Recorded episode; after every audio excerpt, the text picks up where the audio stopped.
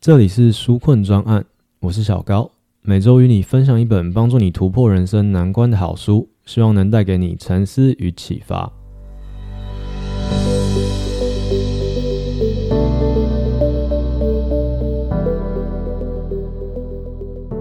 想象这是你大学毕业的第一份工作，而你刚到职半年的时候，跟你同一梯进来的同事跟你说他要离职了，但不是因为他得到新的工作。而是因为他说他要去欧洲旅行一个月，这个时候你会有什么想法？如果他跟你说他其实没有什么钱，所以他打算要跟高利贷借一笔钱支付他的旅费，你听起来觉得怎么样？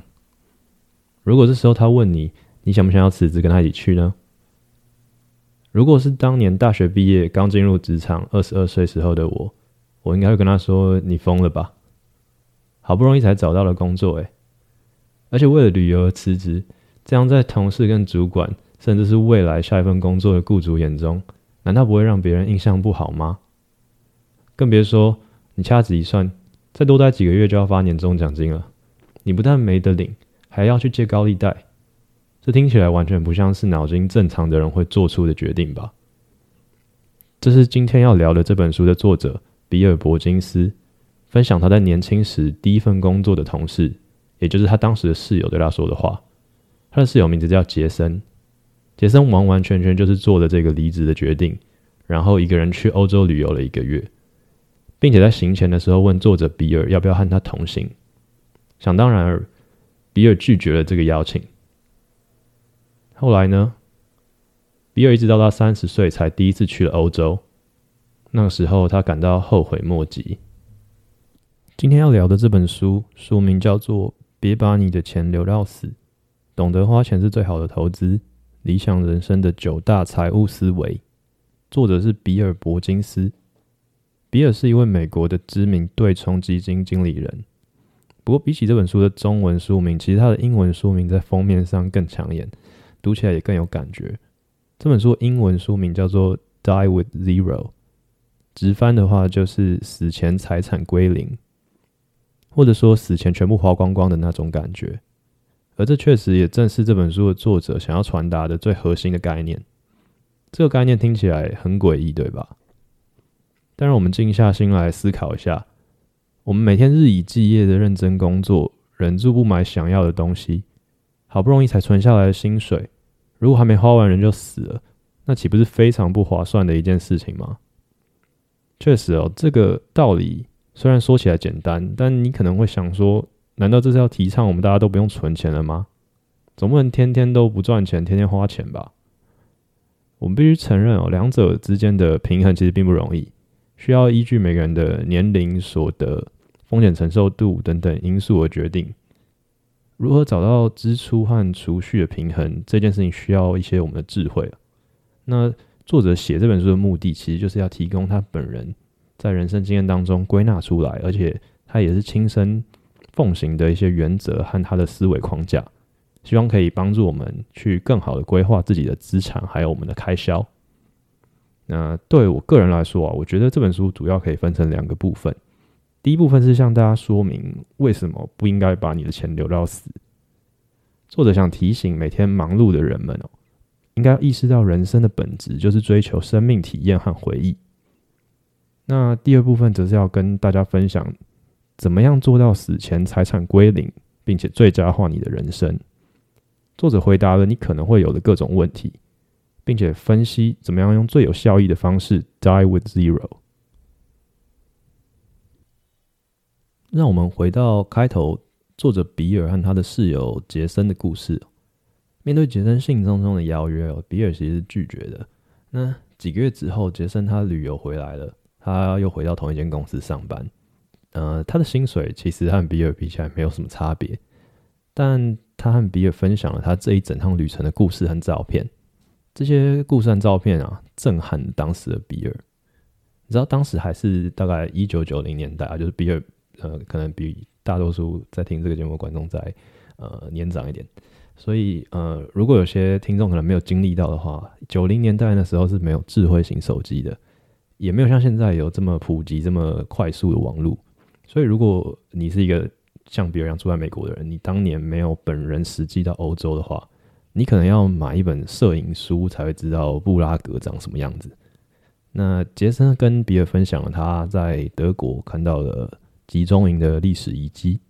然后他到了当时刚成立的捷克共和国，看到了共产党统治之下人民的生活。他甚至在希腊的时候还谈了一场恋爱。那比尔听着杰森分享他一路上认识的旅伴，还有他看到的景色，比尔感到无比的惊奇，而且非常非常的羡慕。那正如刚才提到的，比尔一直到三十岁才第一次踏上欧洲的领土，而那时候他瞬间明白一切已经太迟了。为什么呢？因为三十岁的人年纪其实已经有点太大了，就是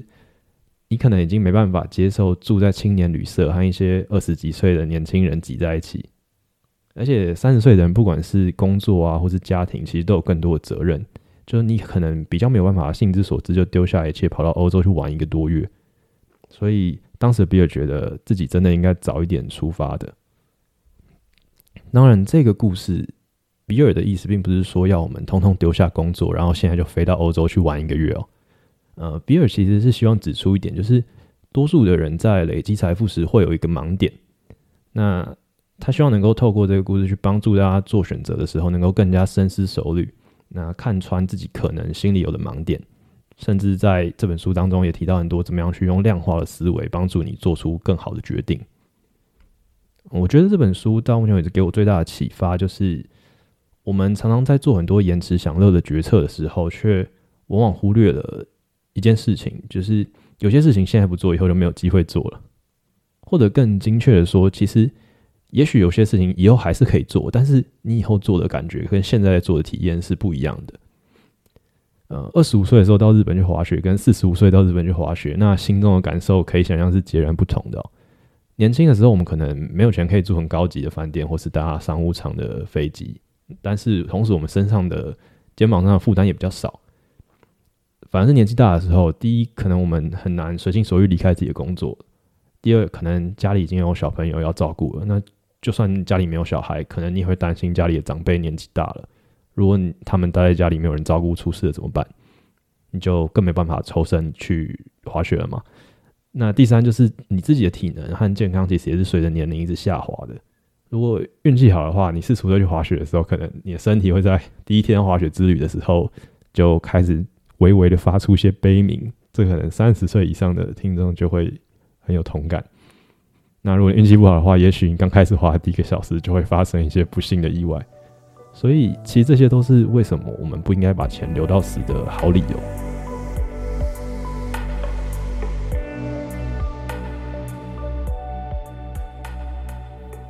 到这边为止都还是暖身而已哦。前面说明了作者比尔为什么认为我们不应该把钱留到死，但接下来才是真正有料的部分。我们应该怎么执行 Die with Zero 的计划来最大化我们的人生体验呢？嗯、作者提出了一个很有趣的研究啊，呃，美国员工福利研究院在二零一八年的时候，针对人们退休之后二十年之间的资产变化进行了一个研究。那发现了大多数的人啊，在退休之后，其实都是用一个非常缓慢的速度在花自己存的钱的。啊、我们进一步去看这个研究的结果，他们把这些退休族群分成比较高资产的和比较低资产的两群人。呃，针对比较高资产族群啊，也就是退休的时候存款高于五十万美元的人，在他们退休二十年之后，或者说他们呃还没到二十年，就已经过世了，跟他们退休当下相比，他们有将近九成的资产还留在手上没有花掉。那反观就是较低资产的族群，就是退休的时候你的存款可能低于二十万美元的人。就你资产的比例来说，你花的会比较多。就是在你退休二十年之后，跟你退休当下的相比，你可能会花掉呃比较高比例上你手上的财产。但这个原因其实也蛮直观的，因为他们原本的存款就比较少嘛，所以你为了维持生存，所以你会花掉的钱就稍微比例上会比较多。但即便是在这样的前提之下，可能到了退休的第十八年，他们也只花了大概自己四分之一的钱而已。所以你会发现，其实大家花钱的速度可能都比自己想象中还要再慢哦。如果换一个说法，也许你会听起来更有感觉。假设你退休的时候有二十万美元的存款，但是你死的时候你只花了四分之一，也就是五万左右。代表你还有十五万美元是花不掉的钱。这十五万美元可能是你年轻时候一年一年半的薪水，这就代表说你年轻的时候白白工作了一年，平常上班已经够厌世了，结果赚来的钱到死之前都还在银行原封不动没有花掉，这不是超不划算的吗？为什么这么多人到离世之前还有这么多钱没有花掉？作者指出，第一个原因是随着年纪的改变，你想要的东西也会改变。多数的人在刚退休的时候，六十多岁这个期间，可能会兴致勃勃的去完成自己愿望清单上的事情。但随着自己的 bucket list 一件一件完成，你的行动的速度会慢下来，你花钱的速度也会慢下来。最后可能到了七十岁、八十岁左右，你会发现你想做的事情都做了，到最后可能你只会觉得哦，我待在家里就好，根本不会想要出门，根本就不会去做花钱的事情。换句话说，当你在估算自己的退休生活需要存多少钱的时候，一定务必要考虑到，大部分的人都是普遍年纪越大，钱花的越少的这个趋势。只有注意到这个前提，你才不会多存很多你用不到的钱，白工作了那么久。然后接下来有第二个更显而易见的原因，就是大部分人其实都担心自己年迈了之后可能会需要负担庞大的医疗费用，所以才会多留很多钱在自己的账户里。作者说，这个医疗费用其实是很难估算的哦，因为你怎么会知道你可能八十岁的时候你需要接受的是多长的癌症治疗，或者你可能需要住几天的照护机构呢？不同的疾病其实需要的治疗方式，或者说他们需要的这个费用，其实都是不一样的。那普遍来说，大部分人存的钱其实都是不够的啦。以作者举例他父亲的情况，他父亲在临终的时候的住院费用，其实是每个晚上五万美金哦。那到了这个地步，其实你会想，你存或不存，其实已经没有太大的差别了，因为。我们辛辛苦苦存了五万块美金的钱，可能是我们年轻的时候好几个月、一年多的收入。但是你在老的时候，这笔钱只能让你多活一个晚上而已。所以换个角度来思考，也许更好的方式是我们在年轻的时候去花这笔钱，可能是在年轻的时候去购买照护保险或是医疗保险。通常这种保险可以在你年轻的时候买，因为会比你老的时候再去买会来的更划算。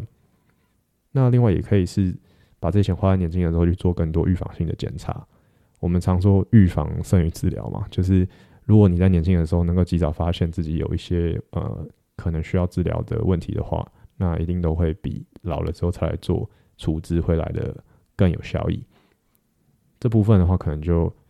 我觉得是要大家去多多积极的咨询自己的医生。但总结来说，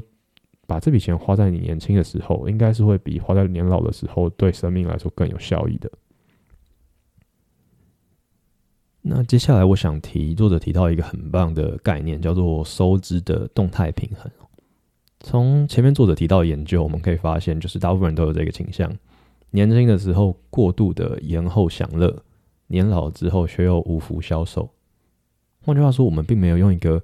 最适当的比例去平衡我们在人生的每一个 moment 每一刻要花多少钱，要存多少钱。当然，就是我们都知道，坊间一直都会有流传各式各样比较简单的法则嘛。比如说，我刚出社会的时候，长辈可能有建议过我说：“呃，我要把我的薪水分成三份啊，三分之一存起来，三分之一支付生活的开销，三分之一可以用来负担呃非必要的娱乐花费。”或者说，呃，可能百分之多少的薪水要存起来，百分之多少钱要拿去定期定额投资，诸如此类，任何类似的变化型，可能是分成四份、五份、六份都有。但作者提醒我们，就是当我们进一步去思考，就会发现这个比例其实不可能是固定的，因为每一岁的我们都在变化，所以你想要的生活水准也会改变，你的收入数字也在改变。你距离退休的年限也是一年比一年更减少嘛，所以它其实是很多个因素组合起来的一个 function，一个函数。那这个函数不可能保持一个定值嘛，它不是一个常数。所以随着这些因素的变化，我们其实算出来的结果也应该不一样才对。那我们在这样状况下，我们应该怎么做呢？其实我们最应该做的是一个动态的调整，一个持续性的调整。那该怎么调整呢？真的很难说哦，因为。作者比尔在书的附录里面其实有分享他打造的一个网站，他说是一个应用程式啦。那我自己有去试着玩玩看，它比较像是一个计算机，我觉得。就是你只要输入你的收入、你的年龄、你的每个月的花费等等这些资料，那它的这个计算机或它这个模型就会给你一个数学上最佳化的答案。那我们可以透过微调刚刚讲到各个不同的参数去试试看，就是你跑出来的结果怎么样？他会建议你应该要怎么样去配置你的这些财富。那大家呃看这本书之后可以去试试看。呃，我可以分享一下我自己在使用这个。书上作者提供的计算机试算之后的一个小的归纳了，嗯，我觉得总体来说，对大部分的人而言，大原则应该是避免在二十出头岁的时候去存钱，这个时候是你最健康的时候，所以我们应该把握机会去花钱累积人生经验。当然不是说去到处买买买乱花钱啦，应该是说我们要去花钱花在能够提供给你复利效果的那种人生体验。比如说像前面提到的，呃，像杰森他去了欧洲来了一场壮游嘛。那下一个问题是我们什么时候要开始存钱呢？呃，我的归纳是这件事情大致上可以等到可能二十岁尾声，接近三十岁的时候，因为大部分人的呃职涯来说，这个时期我们的收入会开始逐步的增加嘛，然后。随着你的收入逐步的增加，这个时候再开始缓步的提高你的储蓄的比率。但这个时候其实还是要建议你，就是要持续的去花钱去累积你的人生体验，因为这个年纪的你应该是你体能巅峰的尾声了吧？接下来等到你进入四十多岁的时候，呃，你的储蓄率就会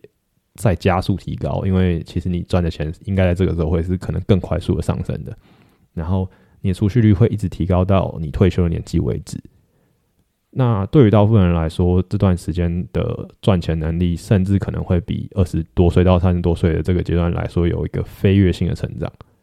所以，呃，你能够存的钱也变多了。但是，反观另一方面，就是你的体能条件也会开始渐渐的不比二十多岁、三十多岁的时候。所以，这也是为什么，呃，有很多比较需要体能的一些人生体验。我们会建议大家，就是尽早在这个阶段的之前去安排完成。那接下来，让我为生活要平衡的这一段做一个小结论哦。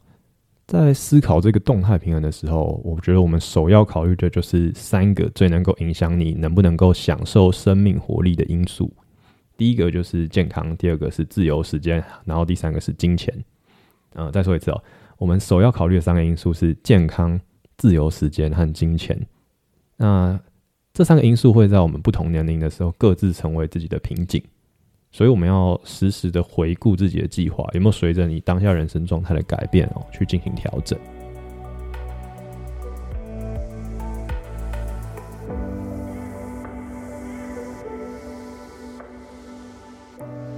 前面说完了生活要平衡这个最关键的法则哦。呃，在作者分享的法则之中，除了这个以外，我觉得含金量最高的另外一个法则，就是在第八章提到的，知道何时要停止累积你的财富。作者在这个章节当中分享了他人生中最永生难忘的一次生日宴会的故事哦。呃，我想我就把这个故事保留起来，让大家在阅读这本书的时候，亲自看看作者是怎么分享这个经验哦。我看的时候是觉得，呃，很有同感。那但尽管如此，我觉得对于知道何时要停止累积你的财富的这个法则，呃，我还是想要向节目的听众分享我的想法，呃，因为我觉得这个真的很重要。嗯、我觉得我们每个人都会在人生的某个阶段感受到，呃，你的收入开始急速增长的那种感觉。呃，这可能是发生在职涯后期，你的事业、你的累积达到一个巅峰的时候，你的努力开始开花结果了，或者你真的赚大钱了。那呃，也有可能是发生在我们从一个菜鸟的阶段逐渐成长成呃中鸟的时候，那可能也会有这种感觉，就是有一个你感觉你那个加速度累积财富的加速度突然变高了那种感觉。呃，我在我二十岁后半的时候离开了原本的公司，到了一个新的工作嘛。那呃那时候我的年薪就是增加了超过三十 percent。那当然不是我因为我做了什么厉害的事情啊，只是因为我可能我前面的工作薪水真的没有很高，所以才会有这样子的一个幅度。但是呃，我永远记得在那个时候，我第一次看到我的新工作的薪资入账到我的网络银行，是一个我以前从来没有想过的数字哦。突然有一种财富自由的感觉，你们可以想象吗？就是当然不是 Elon Musk 那种财富自由，但是至少是一种嗯，在吃 s u k i a 的牛丼的时候，可以多单点一份可乐饼的那种财富自由。那呃，当收入提升了一个级距的时候，呃，会让自己感觉到我好像还算比较好过了吧的那种小小的自满的感觉。而如果我们的职涯顺利的话，其实大部分人不只会在三十岁的这个关卡，应该也会在越来越接近退休年纪的时候，可能。五十岁上半，五十岁下半，甚至六十岁之后的这段时期，呃，感受到你的收入或你的薪水正在大幅的增加。毕竟有很多职业的人脉啊、技术啊、经验啊、知识，可能都会在这个阶段进入巅峰哦。这时候你一个月的收入可能是你年轻的时候的五倍、十倍或更多，甚至你可能也不需要像年轻的时候那么拼命工作就可以领到这笔钱了。所以。你会有一种花开堪折直须折的感觉，就是不赚可惜的那种想法，我觉得一定会在你的心中就油然而生。反正我可能每天轻轻松松的到办公室，然后做一些我很熟悉的事情，轻轻松松的下班准时回家。呃，一个月过去，我就可以领到这么多钱了。你就想说啊，我年轻的时候这么辛苦，我这时候不赚多可惜。但比尔的这一条法则，知道何时要停止累积你的财富。是要提醒我们不要被眼前的金钱蒙蔽了。也许你到了五十岁或是五十五岁，会觉得你正在赚的是一个不赚可惜的轻松钱，但此时你所付出的代价是什么呢？是你最宝贵的东西，你的自由时间，而且是你人生中可能仅存不多、身体还足够健康的时候的自由时间。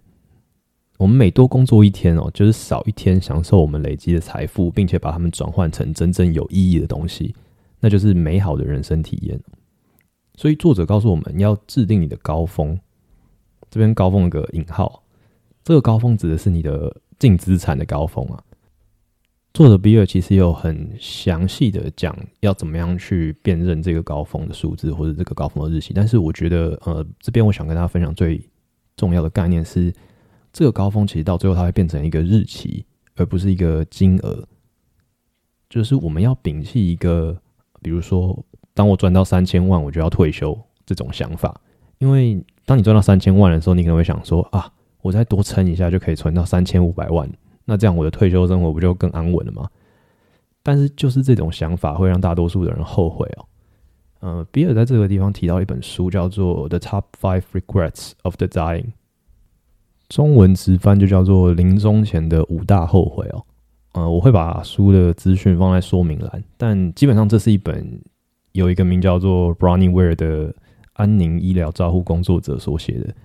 他根据他实际照护临终者的经验，就是整理出来了哪些事情是大家在人生结束的病榻之前最后悔的事情。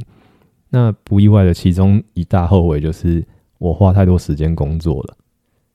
所以要避免这样的后悔，其实就是要转换我们的思维。我们首先要做的事情，就是先计算出最低的生存门槛。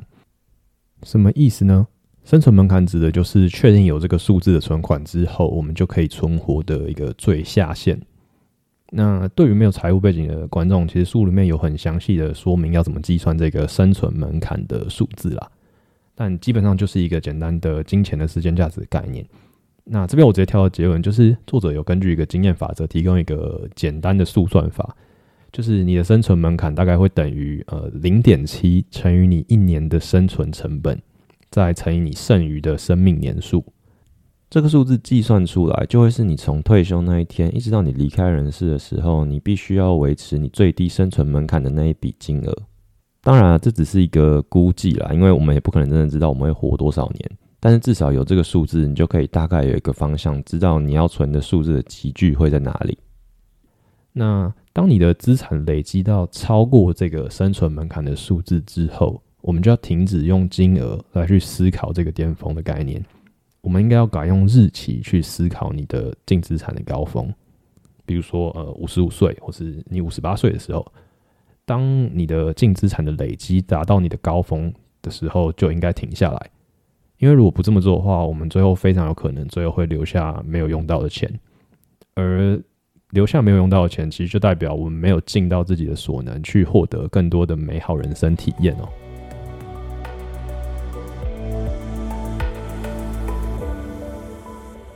那最后，我想要后记分享一下作者提到的这个记忆股息的概念哦。嗯，我觉得这个概念很有趣。嗯，作者比尔说，一场体验除了当下给我们的快乐和美好以外，还会给我们留下很多回忆嘛。那在未来，当我们每一次想起这些回忆的时候，都可以重温当时候的美好，继续去感受当时候的体验带给我们的快乐。那换个角度想，这就很像是我们买一张股票，它会每年配发给我们股利一样。那作者把这个称作记忆股息。所以，除了争取更多体验之外，我们其实也可以想一想，怎么样增加自己的记忆股息的这个配息率。比如说，呃，我其实是一个记性很差的人，所以我最近几年一直在有意识的想要，呃，想方设法去透过各种不同的方式，让珍贵的回忆能够长存。呃，如果你也是那种时间一久，然后珍贵回忆的细节就会从你的脑海里可能变得越来越淡、越来越淡的那种人哦，呃，欢迎你留言跟我分享，就是你有什么小秘诀可以增加你的记忆股息的这个延续期间哦。那下面是我觉得对我个人来说效果最好的两个方法，呃，一个是照片，一个是文字。嗯、首先照片是一个大学问哦。一开始我其实也只是在。出去玩的时候，看到旁边的人在拍照，那我就也拿出手机来一起跟着拍，有点像是那种旅行团的长辈，看到什么景点或是吃到什么美食，就先用手机拍一下，这样手机先吃。但是后来我发现这样做不是一个最好的方式。呃，第一个是我发现，呃，景点、食物这种大家最常拍的东西啊，其实回来看的时候，这些照片我自己都觉得没什么感觉，就是没有什么 feel，反而是就是。旅行过程当中啊，可能我侧拍我同行的旅伴们在呃喋喋不休的样子啊，或者他们在吵架打闹的样子，或者说可能我和身边的人在国外看到一些家里的时候没有，但是出来外面看到觉得新奇很无厘头的东西，这些片段会让我在重温照片的时候会感到非常的怀念。比如说前阵子我和女朋友去洛杉矶玩的时候，呃，那趟旅行虽然拍了很多照片。但其中有一张我印象最深刻的，就是我们那时候去参观帕萨迪纳的市政厅，整个建筑都是很，你知道欧洲风那种很古老古迹的那种感觉，古色古香的。那我们在每个角落拍了很多很好看的照片啊。那但是不知道为什么，就是那个市政厅虽然漂亮归漂亮，但是走廊里面有很多的饮水机。造型就像是我们在厕所会看到的那种蹲式马桶哦，超级滑稽的。呃，我可以把照片的连接放在资讯栏。但总之就是这种，呃，说起来没什么大不了的小东西，却又很牢靠的形象化了一段，就是我们一起造访洛杉矶的时光。所以我觉得比起跟着人群拍景点啊，我自己的心得是，呃，有一个更好的方式，就是去有意识的在。提醒自己记录那些你感觉到很愉悦的美好片刻。一开始都可能会觉得说啊，要不要拍？就是感觉这种时候手机拿出来好吗之类的。但是我觉得就是不要担心拿起手机或者相机会觉得很突兀，因为如果说当你这么做的时候，可以让你在未来的十年都可以继续感受、继续回忆这一刻所带来的美好的话，那我觉得就何不就拿出你的相机记录下来呢？再来是文字哦，我觉得对我来说最有效的方式就是，嗯，搭配照片去发一则可能 FB 或是 IG 的贴文在自己的墙上。这么做的原因是一方面是社群平台总是会有这种几年前的这一天的功能嘛，等于有一个免费的股息发放机。只要你现在存一篇文进去，它可能每年都会来一个周年庆的提醒，告诉你说啊，那一天你有这个美好的回忆，跟谁谁谁做了什么事。但我知道发文在社群平台，其实可能也会某种程度引发大家的焦虑嘛，因为其实现在也没什么在 Facebook 上面发发文了吧？但可能主要原因就是因为每次要发的时候，你都会担心说啊，这个照片拍的好不好，或者说呃内文这样写 O 不 OK，大家会有什么想法之类的。而且有时候你如果想要写一些比较 detail 或者比较深刻的文字记录的时候，你可能会觉得说啊，发在一个大家都看得到的地方，好像哪里怪怪的，有点不自在。这个时候我有一个做法，就是如果遇到特别感动我内心的时刻，我会发一个就是权限设定仅限自己的贴文，然后尽量很详细的、巨细靡遗的记录那一刻你心中所有的思想活动。那如果有照片的话，也要附在上面。呃，因为这样子三年后或五年后回来看啊，你就会发现啊，这些记录除了有满满的回忆以外，还会感受到自己在这段时间有一些改变和成长。那对我来说，好像就是借由过去的自己来更加认识现在的自己的一颗时光胶囊。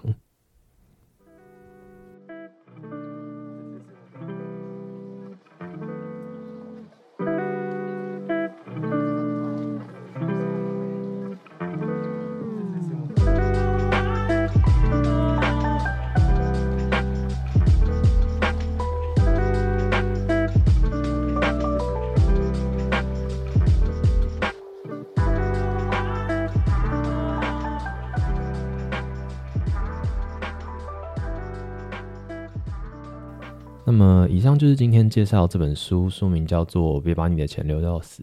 其实这本书应该还蛮热销的吧，因为在书店好像都摆在很前面，而且还蛮多 podcast 的节目都有介绍到这本书的。不过，我觉得就是希望可以透过这期节目，也是给自己留下一点笔记。然后，因为我觉得这本书它有改变一些我对于从现在开始一直到退休的财富的规划，或者是。该怎么样安排自己后半段的人生的一些想法，所以也想要笔记的同时分享给大家。然后有一个算是伏笔嘛，一直没有讲，就是我在标题的地方讲说，你可以不看，但是千万要让你的爸妈看到这本书。其实很有趣啊，因为我当初在书店看到这本书的时候，我本来是跟我女朋友讲说，呃，千万不要让我爸妈看到这本书，因为我想说这个标题可能是想说要在。死前尽情玩乐，然后把你的钱全花光光，这样。但看了之后发现，哦，我误会他了。那里面甚至还有一个章节有提到一个美国统计数据，就是说最多的美国人在收到人生第一笔遗赠，就是第一笔遗产的继承的年纪，其实是六十二岁。然后可能大多数会集中在这个区间，可能六十二岁前后这样。因为其实仔细想想也很合理啦，因为假设你的父母二十几岁的时候生你的话，那平均年龄，如果他活到八十几岁，可能他们过世的时候，你领到第一笔的遗赠，那确实是六十几岁的时候。不过这就会有个问题，就是如果你六十几岁的时候，就算你领到一笔呃金额还不错的财产，可能也没办法改变你的人生吧，因为毕竟你也已经活到六十几岁了。所以呃，作者比尔其实是在书里面讲到说，当我们在规划自己的财富的时候，也许你会有一部分的钱是你已经。有想法，可能这是在未来你会给你的子女继承的，所以他会建议我们就是及早规划这一笔遗产，然后让他在一个你可以控制的时间点，然后你可以控制的金额，你可以控制的形式，去给到未来会继承你财产的子女手上，这样他们就可以在相对比较年轻的时候，然后在最可以发挥作用的时候去收到这笔钱。所以这个是这一集节目标题的由来啦。那我不知道，也许你会觉得你会希望你的父母可以收到这个重要的讯息。如果是这样的话，欢迎你分享自己的节目给你的父母。那么今天的节目到了尾声，感谢你收听书困专案。这是一个新节目，每周与你分享一本有意思的好书，希望能够帮助你突破职涯的难关，带给你心灵上的启发。对于节目如果有任何的想法，都欢迎你透过 Apple Podcast 评论栏，或是书困专案的 Facebook。Instagram Threads 留言让我知道。那么我们下礼拜见，拜拜。